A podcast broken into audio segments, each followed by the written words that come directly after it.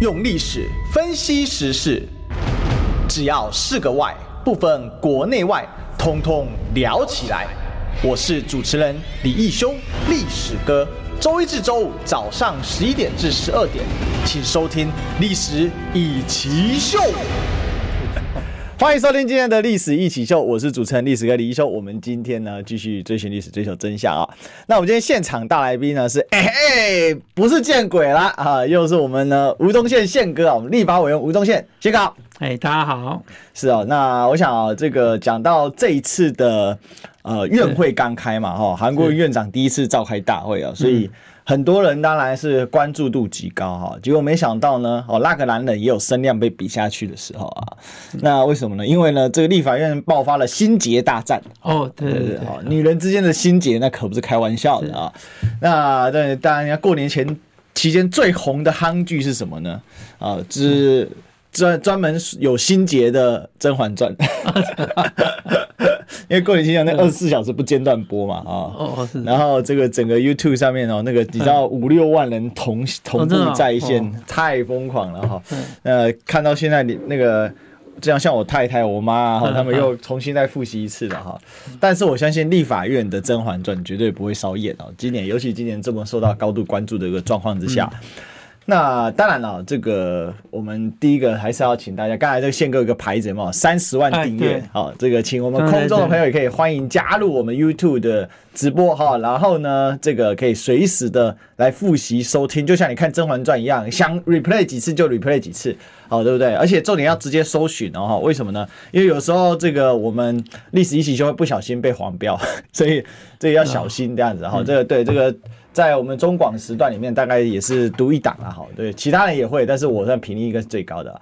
好，那这个是我们宣传部分。那回过头来啊，来讲一下这一场这个很重要的第一次院会啊，因为从政治管理来说了哈，其实第一次大概就会让很多的惯例形成啊。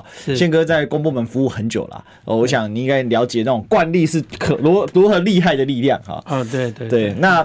所以昨天有很多东西就会有一些定型了哈，比如说昨天有这个围杯格的这个呃这个操作哈，那过去这种杯葛就是杯葛哈，那不杯葛就不杯葛，那很少出现这个违杯葛这种操作哦。等下来跟宪哥请教哈，那所所以总共大概是四十分钟吧，哦三四十分钟左右，半小时多一点。那也爆发了这个巧心跟呃黄杰啊，这个直接正面冲突。后来我看一堆委员都上，但几乎都是女生啊，因为这个时代。啊，就像昨天巧芯受访说的哈，这个那个男生要好好保护自己哈，要小心卷入民进党的阴谋里面。好，那我们先回到回到头了哈，这个策略上围杯格啊是怎么去定的？那现场的状况是不是跟我们回顾一下？因为宪哥也在现场嘛。嗯，好，那你你怎么看这一次第一次院会？哇，真的是闹得精彩万分啊！是因为其实因为这一次的主题主要是对于食安的部分呐，那。总是民以食为天，食安这个东西是非常的重要。但是你也知道，目前执政党他当然是想要那个翻页嘛，过去没事就好。那他总是说，哎，只有一包。但是我们的逻辑是什么叫只有一包？是为什么有这一包？嗯，不能说只有一包所以就没事啊。更何况说这西部特它不像说莱克多巴胺，莱克多巴胺是国内养猪不可以用，对。但是你国外用莱克多巴胺去饲养的这个猪只的肉可以进来，所以。这还有验出来的可能，但西布特罗是这种肉是不能进来的。那不能进来，为什么验出来有？那你要去厘清嘛？这会不会是走私？会不会是什么原因进来的？那我想说，这个东西把它厘清，这是政府的责任啊。为什么？为为什么搞得好像好像说，呃，提这件事情是不应该？好，那所以说，我觉得国民党是。表示一个态度出来，嗯，一个态度一定要出来，就是我们是希望政府要正重视这件事情。那呃，我觉得所谓像我们看之前那个呃好事多的那个蓝莓干的那个问题，哦，验出有 A 肝的问那个，其实验出来它整批就下架，对，所以也就是说，一般我们抽检一盒有，我们这整个批号要下架，那怎么可以说，哎，只有这一盒，就只有这一盒肉有，所以。这是你们台中市政府的问题，我觉得这不太对劲吧。而且食安的管理应该是一个中央的中央的权限，但地方要配合。那地方它是做一个检验，那你怎么会验出来有？就你回过头去批评第一线负责检验的人，然后你说，哎，他那你出来解释啊，为什么要验出来有？这个逻辑是有问题的。所以说，国民党这个是表现出一个态度了。嗯，哎，那你说现在国民党毕竟是国国会里面的最大党，然后他整个把你瘫痪。这个对国家有没有帮助？我觉得也也不见得有帮助，但是我们还是要表现出自己的态度出来。嗯、我们跟民进党的野蛮玩法是不一样的，所以才会有这个违背格嘛。就是说我态度表现完之后，我就收兵了。我觉得对，应该呃，当然这个呃，党团三长他们的想法是什么，他不会跟我们讲。但是我想说，我们自己在旁边的体会了，我自己觉得也。我觉得这样是对的，你总不能说我我一点小事情，然后就借故来瘫痪整个国会。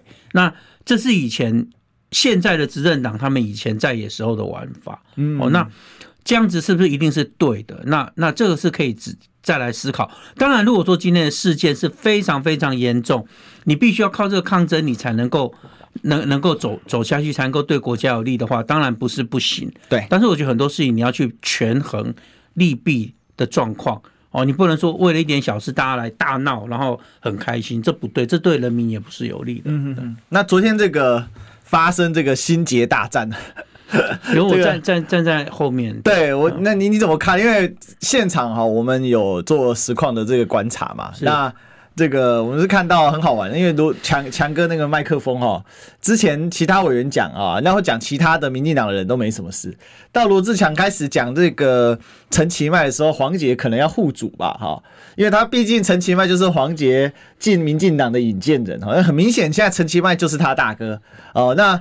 黄刚黄黄姐就忍不住了，但是她有一点不敢哈，要要进不进，然后就在慢慢潜入这种感觉，很像那个小贼那种感觉，那么偷偷摸摸，然后刚好哈，这个这个第一时间强哥先躲了一下嘛，然后这个巧心冲上来，然后接下来两边的，我发现两边都是女委员就上去，大家就开始，其实不能说到推挤，但是就互相的。哦，是确实是有一些碰撞了哈。是，那这我想啊，因为后来黄黄姐，我本来觉得她本来可能想要演那个什么 Don't Touch Me 啊，所以她什么以色列防身术之类的哈。虽然被大家酸了老半天，说谁谁跟你以色列是这样防身，他不知道去发明哪一招了。你你怎么看？你现场实况看是不是跟我还原一下现场状况？对啊，我我我没有，因为我看到很多女生在那边推挤嘛，那基本上。我们就尽量往后面 站，因为因为总是不希望再增加另外的困扰。是，因为他们女生在那边推挤的时候，我们如果去劝架干嘛？有时候我们也会担心被做文章啦，因为毕竟这个，呃，这个之前有过例子嘛，像之前有有国民党的立委曾经因为这样，然后后来被被提告。所以我想说，像这个状况发生，如果是一群女生在那边推挤，我觉得我们还是尽量。男生还是稍微保持一点点距离，避免误会发生。嗯，那呃，至于现场，你说黄杰怎么做？我觉得那就是每个人都在找寻自己的舞台啦。那也许他他的他希望他的舞台是那样。好，那我我是希望我到国会，我是用专业去专带来的是专业，而不是去类似像这种做法了。所以我一直希望说。反正我到国会，我就以司法的专业，或是我自己有念其他东西的专业带到国会，然后协助大家一起找出一些，就是呃，譬如说修法立法的方向对人民有利，或者是说在监督行政机关的时候，我用力一点在那边。对，那至于说这种这种对抗，我可能比较不在行了。嗯，那么到未来可能是会是常态哦。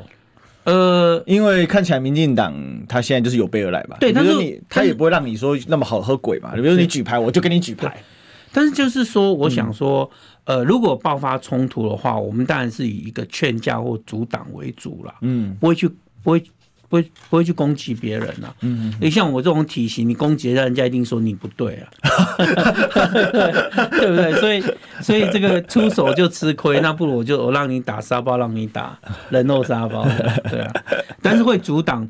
那另外就是说，对于我们自己的同仁，一定是保护啊，对，一定要保护同仁，不要被不要被欺负，不要受伤。嗯哼哼哼哼，那。我其实我觉得我的观察是这样，就是说第十一届这样开哦，嗯，非常有趣啊。未来大概是很多政坛的焦点都会聚焦在院会啊，因为院会大概就是一个非常，因为委员会当然还是会有一些焦点跟声量，但是毕竟委员会很多嘛，八个委员会，那委员会要同时运作，那等于媒体没办法大聚焦哈，大概会有一些个别的亮点哦，或者是一些事件上的一些聚焦，但是。大概院会会有很常见出现这种呃这种讲直白了，就是一个政治秀的味道。好，我们会是这个样子。虽然我我觉得像谢哥当然是希望展现专业，但是看起来民进党就是会有这种强对抗的。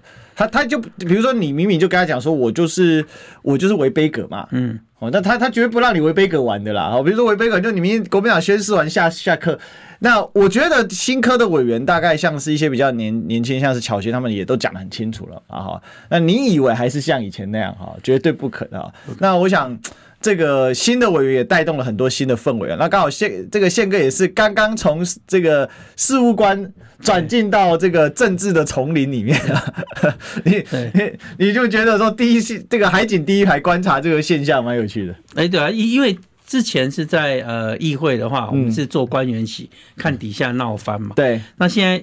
而且法制局相对比较事务性质的，哎，对对对。然后之前我就说，哎，这坐坐在摇滚区看底下在闹 啊，现在是直接就就就亲自上场。你是你是 player 之一了啊？对，不不过是这样啦，抗争还是还是要有啦，就是民主国家你要表达自己的意见，尤其是像现在。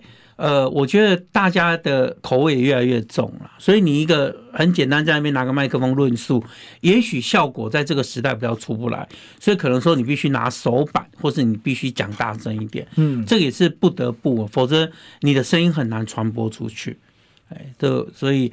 呃，只是说说国民党的同志，大家都加油，大家拼了，对，嗯嗯，好，我想这是新的不一样的 style 了。是，那另外是讲到说这个院会的事情哦，哈，因为前天应该是前天了哈，就是政党协商哦，党团协商的时候，呃，这个朝野协商会议里面有几个点，就是大家在争执的哦，就是到底要不要加开院会？是，那一开始的话是在协调，是说。呃，先开十安专报，然后再开这个呃总质询这样子哦。本来顺序是希望是这样，这是国民党希望的顺序。但民众党是希望多加一天，就也就今天来呃加报哦，就看你到底是十安专报先，然后总质询后，或者他交换，他是不是没意见？那当然基本上他是希望多一天院会了哦。那我看到国民党是持开放的态度了哦。那可是有一个点是昨天的早上哈，据说五点多哦。这个我有看媒体写说你五点多去地，这叫这么早吗？有有，我五点多，因为我是呃 六点之前我就在议场门口哦，对啊，所以我去的时候天都还是黑的哦。然后我进去，第一个对我我进去那时候那个警卫还问我说你你你是你要来做什么这样？因为可能因为我我新新来的嘛。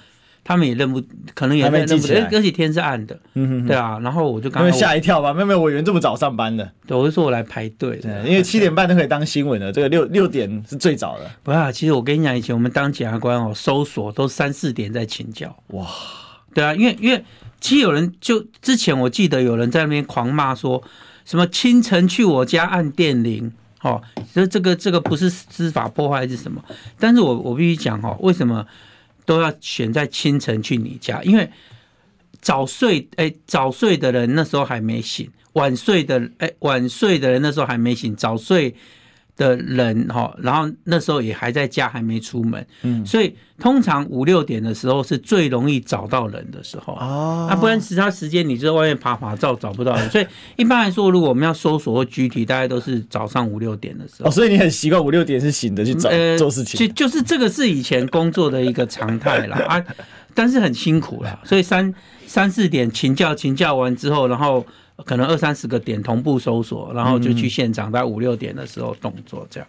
好，所以这个在以前的生活不不不会奇怪啊。反正那天该去就去嘛。我我的个性就是把事情做好，做好就好了。对啊。那那个，所以为什么是你递件，才是你负责排队？是当初讲好？呃，没有，就是刚好那个呃，就是党团那边就是打个电话给我，问我说方不方便。哦。那我说好，没关系。那个我我我。当天找我去一下。OK，对，好，那这里就有出现几个点的，因为 昨天其实是这样的，就是本来第一件事希望要呃这个周二来加开十安专报，可是到了九点的时候哦、呃，就是撤案哦，支持民众党的这个提案来来加开院会。那现在变成说这个十安专报看起来可能最快就是周五了哦，接下来可能还是要一些党团协商的。的部分了，那大家看接下来有没有可能啊？因为现在这柯建明一个弄，可能一个月的禁制期哦，对，就冷冷静期，冷静期就进就进去了嘛。好，所以可能周五现在目前也没有办法有实弹断爆。目目前目前是改不改变不了的。好，好，所以那有网友就质疑说国民党打假球，没有啦。我觉我觉得这个质疑其实是太过了啦，因为呃。当然，我觉得提案有提案的策略，撤案有撤案的策略，一定都有它的道理。对，但是其实大家都希望说再也能够团结，在在野团结，然后我们才能够对国家有一些嗯帮助嘛。所以当然，党团他说要撤，我也不会去过问为什么，为什么你叫我来递这个，然后后来又撤，我我不会有这个想法。我觉得不管任何作为。他一定有他的策略存在，他不会耍耍底下的立委，不不不可能啦。那我也蛮希望，就是说，呃，这个状况走下去，其实再也能够好好的沟通，好好的谈。那我们民意代表，你就是监督政府嘛？对，对你你你五权分立，你立法权你就监督好行政权，这个是很 OK 的。对啊，任何人不要变成是执政者的侧翼，执政党的侧翼那就不对了。我也蛮希望说。呃，民众党到时候能够跟国民党一起团结，我们好好的监督民进党这个执政的政府。哦，所以我觉得都没有关系。对，那昨天这个蓝绿在前面做这个，等于说是做呃攻防的时候啊，是那民众党团当时他们没有加入，他就坐坐在坐在位置上没有加入。哦，他们就在那边等你们吵完。呃，这是他们的选择啦，因为我就我当时站在那里，我有在看，哎，他们就坐在自己的位置上。嗯，对对对。那现在跟民众党团的交流嘞，就是或者是跟民众党个别委员有没有一些互动？呃、个别委员其实我我我，因为我认识不多啦，就是以前就是黄国昌以前就比较熟了啦。嗯、那这后来那个齐凯哥人也很好，都其实都蛮客气的。嗯，那但是那另外六位，因为哦还有那个呃，就都不熟啦。都不熟，然后见面会打招呼，这样，嗯，对对，所以目前还在认识阶段，对，就是慢慢，反正以后都同事，再慢慢认识就好，嗯，对对，了解了解了解。好，那我想这是关于这个昨天的整个呃这个现场的一个部分了哈。那当然还是就是对宪哥来讲，哈，呃，刚刚上任嘛，好，上次我们访的时候是上任吗？那时候哎，还好像是年前还没有上任，还没，对对对对，那这一次终于上任了哈，对对，有没有分享一下？这个就是因为刚刚大战完哈，然后这个接下来我看还有很多仗要打。那你自己从还没上任到上任，那现在包括你办公室的这个都到定位了吗？还是还在装潢？还没有装潢，就是按照之前的前任委员他的硬体怎么样，我目前就还是用。哦，是是，是。那基本上也不太会改吧？我就请他们多做个书柜，因为我书比较多，嗯，我就做个书柜，然后放书这样而已，其他都没有什么大的变动。那那国民党这边这个有没有？据说有一些这个教学啊，然后过年期间有没有什么恶补一下？就是教学。对，接下来说要开共识营，对不对？哦，对，共识营其实他也没有说特别说内容是什么，嗯，可能就是交流吧。然后呃，有机会的话，就跟一些比较资深的委员跟他请教一些那个立立法院该做什么事情。嗯，大概就是这样了。因为我之前。之前走过司法单位，走过行政单位，那现在到立法，对，就三权三权分立的话，大家都 都走完了，都还是要要问一下，因为那个那个身份位置、思想法都要有所调整。对对对。那这个当上委员之后，有什么感觉？有什么不太一样的地方？还有就是觉得有哪些地方需要准备？没有，就是菜鸟啦，菜鸟就多学习。我在司法圈是老兵啦，可是我到 到这边是菜鸟。那菜鸟的话就是多学习啦，对啊。那这这个就就是这样啦，因为有一定有很多非常多我不懂的地方，所以我自己的助理，我其实都是用一个学习的心态，然后跟他们请教。那对于其他资深的委员，我我态度也是一样。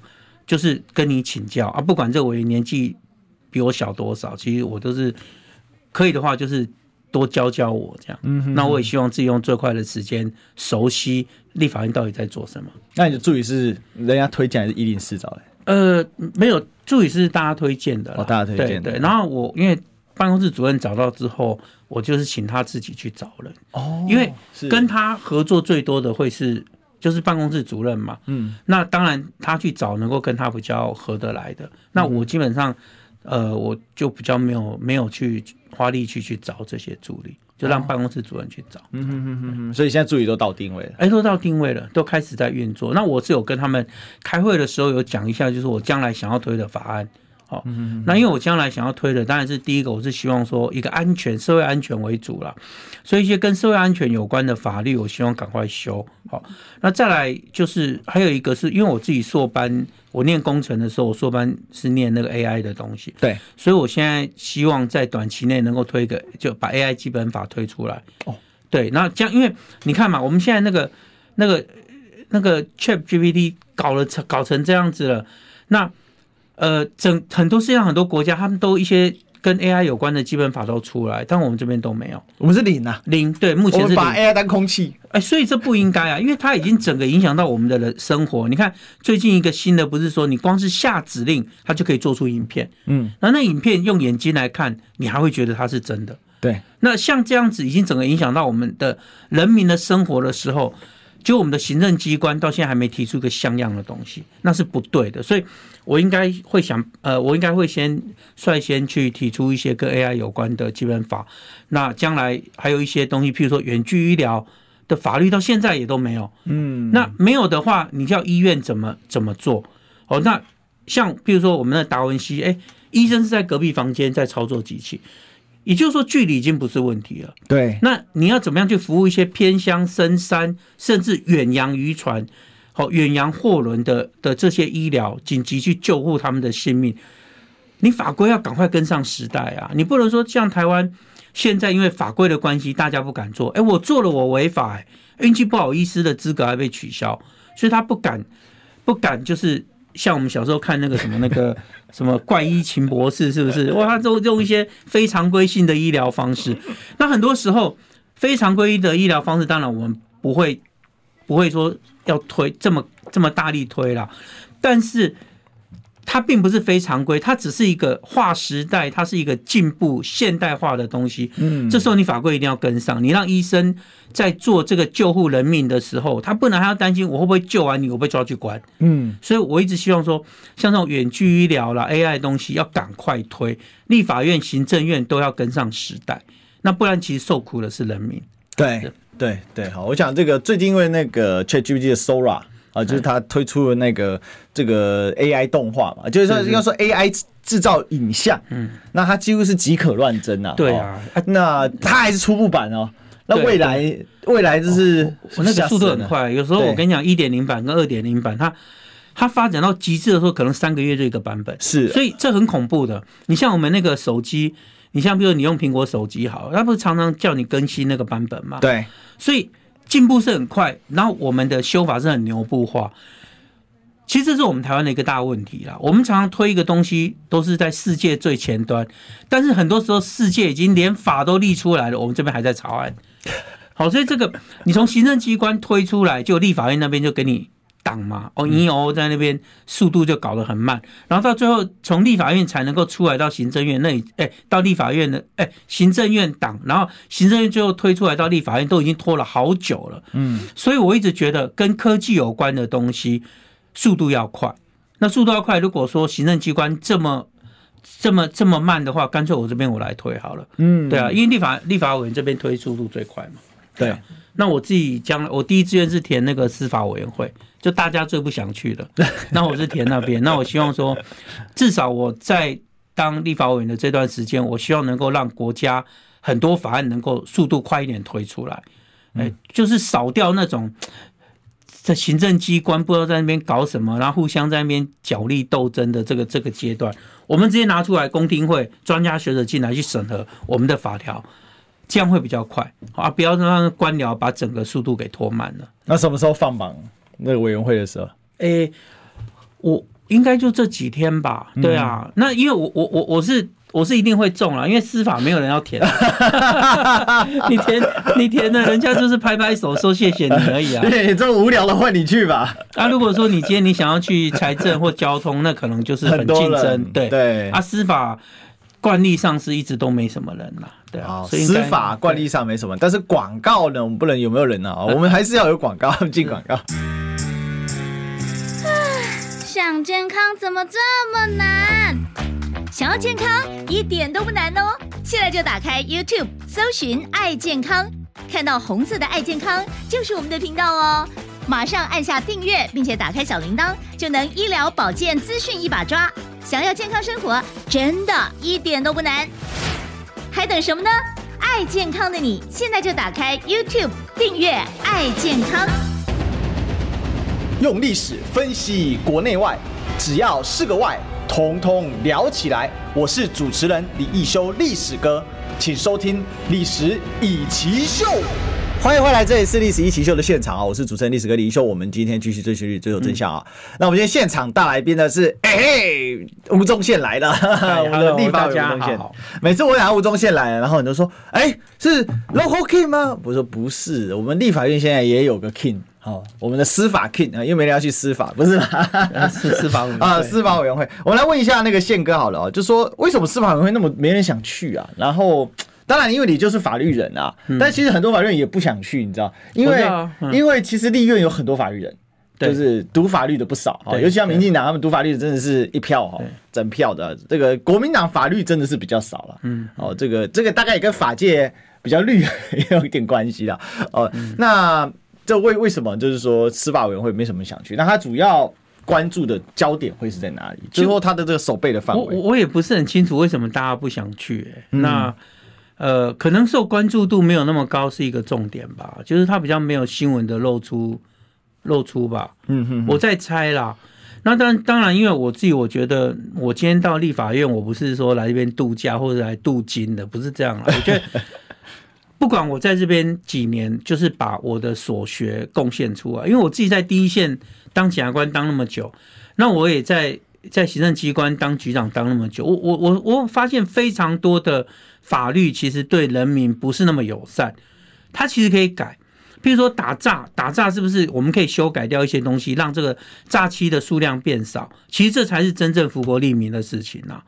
那有时候你说，而且。因为我也不是什么利益团体推出来的，也不是什么派系推出来的，就我就是把事情做好，我怎么做对这个国家有利，那那那才是才是重点啦。对，好，那呃一些法案的修法啦，那一些当初在在地检在法院看到一些不合理的法律规定，我希望都能够趁这个时候把它好好的好好的修改。我大概想法是这样，所以。司法文或那时候想都没想，我就第一志愿我就填哦填司法法制。对，其实我们那个司法改革还有一个人很有兴趣嘛，黄国昌。哦，对对，他也他对这个也蛮蛮有兴趣的。你你说你跟他算是有认识认识认识一段时间，认识一段时间的，你有没有聊过这个吗？比如说司法改革？呃，有啊。所以说，我觉得今天今天是这样啦。就上次我在你的节目有提到，就是说，不管黄国昌或者是馆长，他们虽然说他们是呃支持民众党。那大家立场不是很一不太一样，但是其实你去跟他们聊聊，大家都是很爱国、爱这个社会的，嗯，他们也希望有所改变，好，所以我绝对不会因为你今天支持绿营，或是你支持柯文哲，那我就不跟你当朋友。我觉得这是，是这是很傻的事情，千万不要被政治人物给操弄了。其实我觉得大家中心思想就一个，也是我爸常跟我讲，人一定要爱国，对，这是最基本的，你爱国。的话，你做什么事情你都不会去背叛这个国家跟社会。嗯啊，如果你孝顺的话，你怎么做事你都不会做坏事，因为你怕父母难过啊。所以我就我觉得就保持这两个，你爱国，你你你你孝顺父母这两个核心思想，你有了之后，你做什么事情其实都会对这个社会对这个国家有利啊。就朝这个方向去做就对了。其实讲这个。突然感觉到说，为什么你会到这个之前会在侯这个侯市府了？因为你跟这个侯这个侯市长有个特质，特质就是对爱国这件事很坚持，这很坚持，对，这一定要坚坚持。所以有时候我看现在，其实现在执政党他的一些作为，其实就是喊很大声，但是你去细究他的结果，会不会反而是反向？譬如说，他讲说我要本土，我要。政权，我我我要维维护我的主权什么的，但是你今天所作所为会不会反而加速失去你的主权？嗯，任何事情不是绝对啊，你不能看任何事情都用绝对的逻辑去看。我也知道这么做好，但是很多时候他必须去平衡所有的事情，不是你在那边跟中国大呼小叫说我是台湾，你是中国，我们两边一边一国这样，不是你整天喊这样是对台湾人民最好。是你要怎么样能够在世界这个这个那种诡谲的这种国际情势之下，找到对台湾最有利的说法做法，这才是对对我们台湾人民最好。对啊，所以我我不不认为说整天喊打喊杀是聪明的。结果现在的政府告诉大家说，你不跟着我一起喊打喊杀，你就是舔共，这个逻辑真的很不应该。那如果照这样讲的话，那那今天我们还要智慧干嘛？我就直接跟你硬干到底就好了。那蛮力者胜的话，那这世界上可能就只剩下几个大国而已。对，那蛮力者胜的话，那绝对不是台湾胜啊！对，我们死定了嘛。对，所以不应该这样。这些好好去念念《孙子兵法》，他绝对不会教你这么干。好，那所以。哎，这个，但是我知道我们喊执政者，他也不会去听了。其实这个讲到这个古人智慧嘛，以小事大者以智嘛，以大事小者以仁嘛。哦，但是你要求得大者之人，那你要先有智啊。这个 这两个是有先后顺序的哦。你没有智，你无智无脑，那就完蛋。其实有件事讲到这个好，讲到主权，我真的是来劲哦。这个在我们今天提纲之内，但我相信宪哥一定可以，因为刚刚稍早哦，跟大家爆料啊。这个目前我看都还没有媒体发，所以我刚才直接趁着这个宪哥在讲的时候，我赶快把它发出来哦。我们刚好趁现在这个是绝对是爆料的哦。我们今天早上呢，根据哦这个呃这个我们这个 Visual Finder 哦，就它是一个航机的一个网站啊，就是针对这个船舰巡航的网站啊。我等下也传给宪哥。嗯，有这个中国渔政船哦，二三五四四七号。它直接驶入了金门的禁限制海域，直接在大金门的这个西这个这个西北角哦。那目前还没有看到，就是政府有任何的这个回应哦。那我事实上我跟大家讲哦，昨天也传出说有中国的这个海洋研究船哦。那那个是属于这个中国海洋局，我跟大家讲这个不太一样哈，就是中国海警跟中国海洋局是不同的单位哈。那一个是科研单位，然后是属于中国科研的，科研是不带武器的哦，也非执法人员，他就是来研究而已。讲白了，他还给你点面子。但昨天我们是跟他对峙一个多小时，然后就出去，然后到了今天呢，他也不演的啦。他中国渔政船直接给你开进来，我跟大家讲，他现在看起来还是吨位小的。那如果他连他接下来使出一千吨级的。你怎么？因为我看到我们的海委会的主委管碧林哦，这是不管不理，真的是管碧林哦。哎，他竟然说，第一个，你要是民船遇到，你使转离就走啊。我想问一下，你开的赢海警船吗？人家海警船是专业的，我们很多海警船是民用船改这样改造。中国中国海警船是世界上这个吨位数总吨数最高的，根据二零二三年的不完全统计，就已经超过了总吨数超过了二十万吨。一千吨级以上的大小船只哦，还不算这种一千吨级。现在目前跟我们玩的很多，还没有到千吨级的。一千吨以上的中型船只哦，就超过了一百五十艘，更别说他们有好几艘万吨级的，而且那个是军规船舰直接改造成渔政的这个，就就讲白就是改造成海警船或者渔政船这种的。所以，如果你真的就像刚才信哥讲到，因为我觉得非常有感。你真的要硬碰硬的话，他真的把这东西推出来，那谁受害？那好，现在来了，中国渔政，我刚刚发在我个的个人脸书，如果大家有兴趣，那个图大家可以去看。我先把这个抛出来哈，我看等下有关单位怎么回应呢？因为我相信等下记者就会去报道了。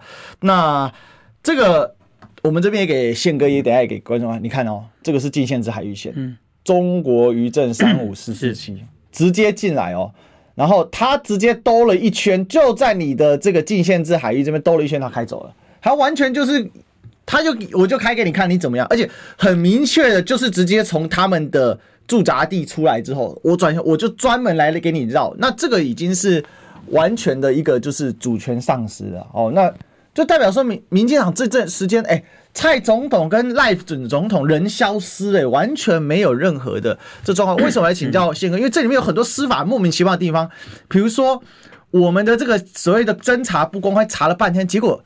我们竟然今天最新的消息是我们执法没有带密录器，没有影像哎、欸，宪哥，我觉得是匪夷所思哎、欸。你做检察官做了二三十年，你不跟我讲一下这是到底是干嘛？我我其实我我说真的啊，我也不敢就是说断定他一定怎么样啦，是不是一定湮灭了什么相关的资料？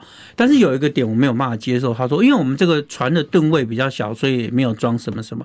哎，现在摩托车都可以装了，你不要跟我说一艘一艘小船。而且救援的时候有有有影像，为什么？啊，对啊，你每次在那边救人什么，你都有影像出来邀功。结果这次发生事情就说影像没有，其实这都很糗，而且你知道，警察密录器装这个都是很很平常的事。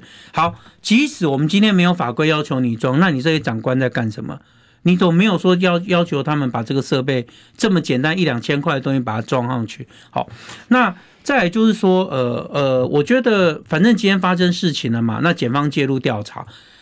不过从这件事情上，我们可以看到一个点，不管今天从中央到地方的官员，现在都在骗。以前我们认为说政府会做错事，但是政府做错事情的时候，人民骂他的时候，他会好，他会承认错，至少会说出实话。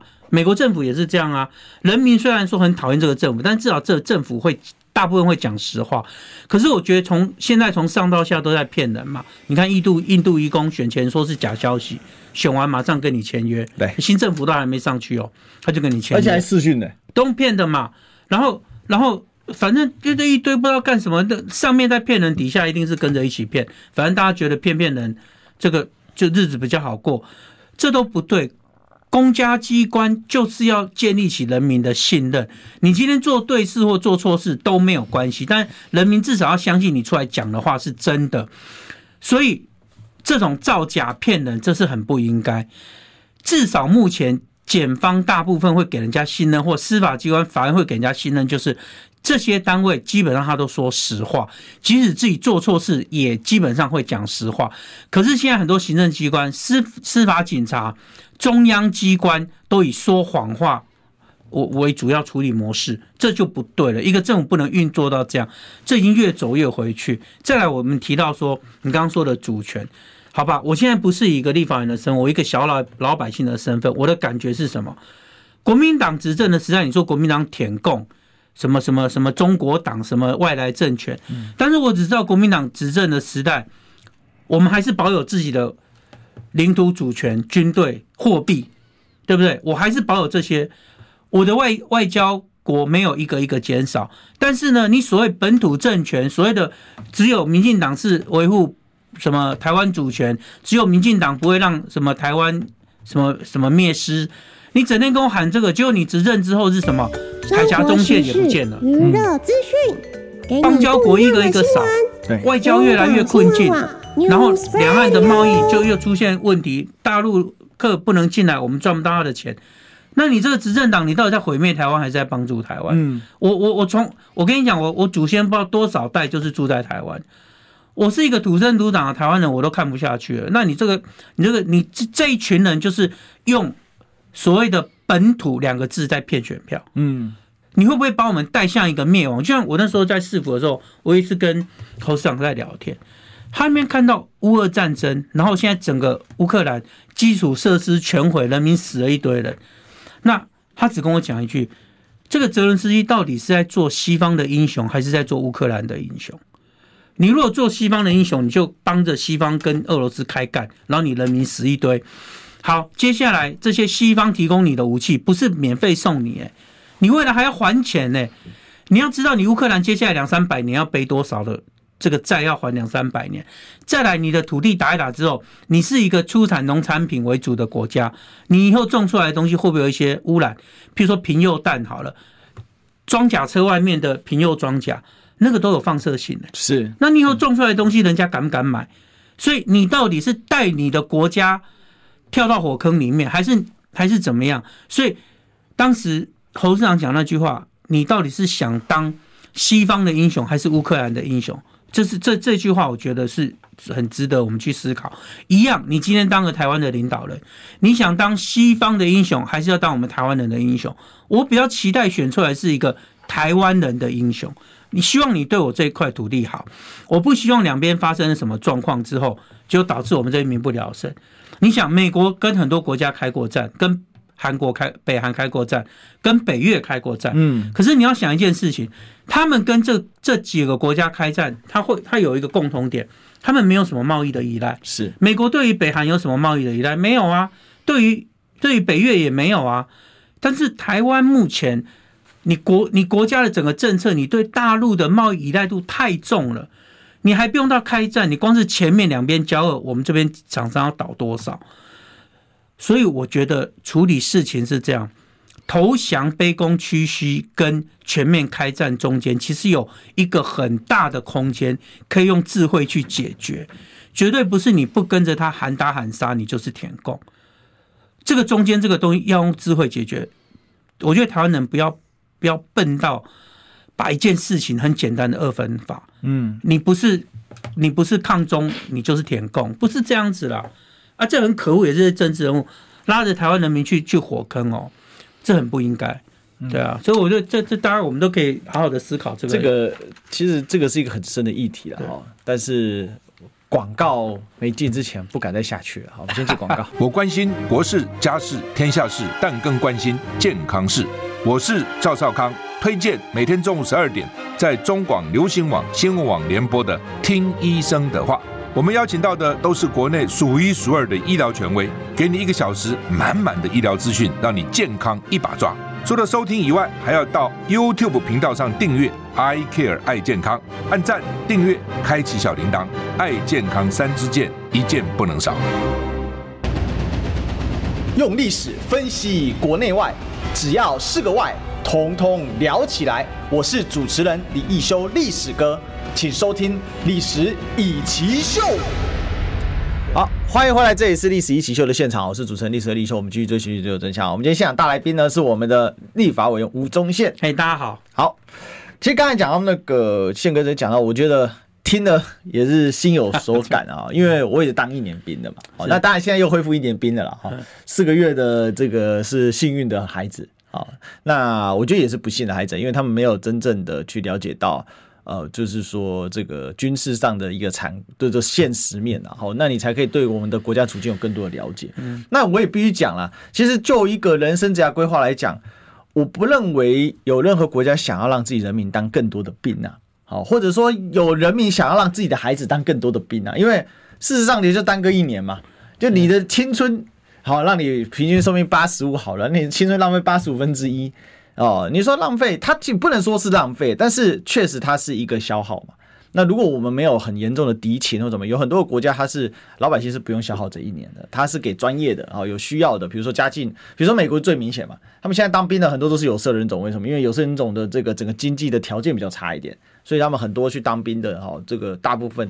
哦，不要说大部分，但是有不少的比例啦，好，就很多是有色人种，哦，去从军啊？为什么？因为可以改善家计，那也会保家卫国。哦，那这个对一个国家的一个发展比较正向，就有需要的人去当嘛，那国家也有需要嘛，好。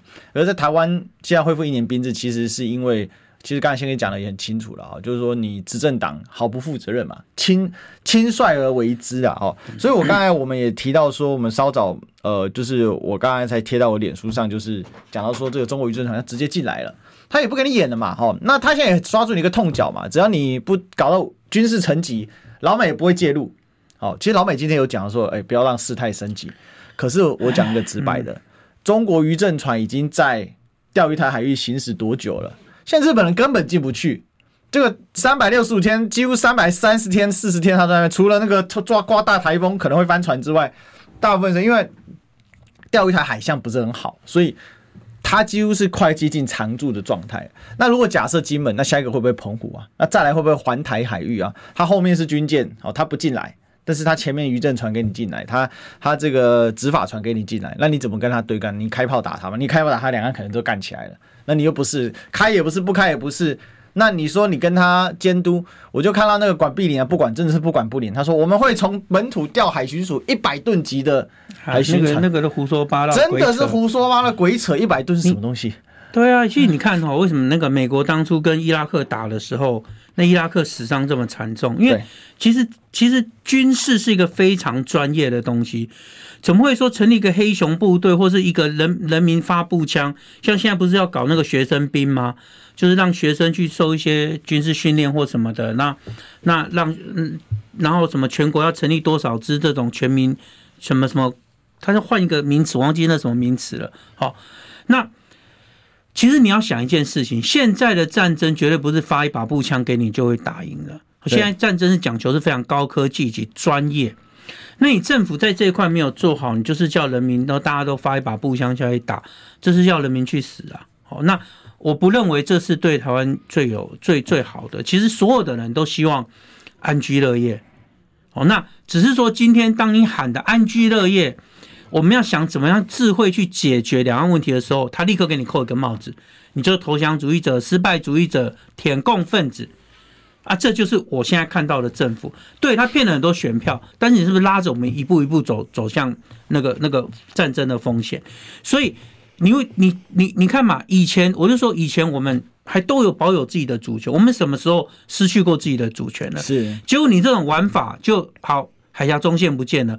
现在人家的的那个那个带有武装的船只可以开到你的，开到你的那个那个那个海域里面，这是这这个，然后你也不敢做什么，那你就讲一句说，我们开开一台什么几百百百吨级的什么去去驱离它，人人家今天派一个小东西来，你派一个这个去。那如果人家今天军舰开来呢，或是他的山东舰或他潜航母过来呢，他他是要给你停，或者他的军机要降落，你赶快把它打下来。你不要逼着走到这一步，政府就是要想尽办法去避免这样的冲突发生。你怎么会为了选票拼命去挑衅这个？哦，那到最后害死台湾的会是这一群这一群很糟糕的这群这这一群执政的执政的执政党里面的这一群好战分子。好，那我会讲一个，你像王定宇整天那边讲一些五四三干干叫，但是你觉得他真的爱台湾吗？爱台湾会这么无脑？这些人都受过高等教育，嗯，如果你真的爱台湾，你会这么无脑去解决这个问题吗？那夫妻吵架，你会跟他说，你就跟他干到底，打赢他你就赢了，你会讲这种话吗？这不是一定想办法劝和，找到一个两边能够坐下来和谈的机会。各自保有各自的，有一些问题留给子孙去解决，应该是这样嘛？怎么会就是说我把你逼到你，你也你没有办法对你自己的人民交代，那你就只好打了。而且我也有一个疑问是说，这次处理事情真的很粗糙，因为宪哥，我你当这个检察官那么多年，像这样的一个案件，他的一个司法调查程序会是要怎么走？因为我觉得金门地检署他是很努力在调查，可是如果假设政府不配合。或者像你看到最后到今天被逼问才坦诚几个事情，今天整个新的消息出来傻眼。第一个多次碰撞，事前说事前都不敢说，就都就就扯谎嘛。所以我刚刚讲了，从政府从中央政府到地方，现在都在都以说谎当做处理事情的模式啊。而且我有一个疑问，明明这调查还没结束，为什么相关的这渔民第一个就火化了？然后为什么不等家属来再火化？然后再来就是。要现在要把两位所谓的越界的渔民给遣返，那问题是我们调查还没结束，你就把证人，他他们也不是证人，他们是试涉，他们应该是涉案人员，然后你就把他给遣返。那今天闹出一个遣返失败，为什么呢？因为呢，这更扯，这这竟然还有这种政治操作，因为现在对外根本不理你海基会，然后我们的陆委会呢，竟然哦一开始躲在。这个金门县就是躲在这个，因为我们这次对接是厦门跟金门的红十字会，好，那这红十字会是最低最低阶的这个民间的组织，因为它几乎是没有什么官方色彩的啊。然后对接来处理后事跟这个所谓的遣返的问题哦，结果要遣返到最后一刻，如果要他跳出来说我要我要跟你红十字会签名，简直鬼扯。陆委会对应的其实是国台办，那这个。海基会、海协会是对应的，红十字会是红十字会，在各种场场场这个场合，我他为什么那么急着要把他遣返？现在是不能遣返，被他踢回来，人家不签呢？对啊，因为因为对他而言，为什么什么叫做遣返？哎，我跟你同一个国家，哎，你怎么可以用国跟国与国之间的遣返？所以他当然不会，中国当然不会接受啦。那我我一直是这样讲，你整天喊打喊杀，遇到事情就躲起来，这是我现在看到现在政府的态度。没有发生事情的时候，哇，整天这边跟你讲说，我跟你跟你拼到底，一一支扫把跟你拼。事情发生了就躲起来，然后不去处理，然后假装没看到。这怎么有？这怎么会是一个像样合格的执政政府呢？那我我我个人觉得风险越来越高，而且你这种玩法，你会让对岸发现，哎，原来你是纸老虎。我本来以为你真的要要跟我呛下，跟我打，结果每次发生事情了，你就不见了。我发现你是纸老虎，那我一定吃定你。那这是行政，行政有没有伸手干预金门地检署？就自己觉得这个我不敢讲，但是金门地检至少到现阶段走的是正确的走法。嗯，以我检察官的角度来看，金门地检到现在这一刻为止，他做的还是一个检察官该做的事。是是，所以我对检可是会有很大压力，对不对？很有可能。诶，政府一定会关切了，因为毕竟这个已经牵扯到两岸的问题了，嗯、这一个小小纠纷都会发生大事情。好，未来这个地检怎么查？我们一定要多请教宪哥。我们今天谢谢宪哥，哎，谢谢谢谢大家，好，明天见了，拜拜。好，拜拜。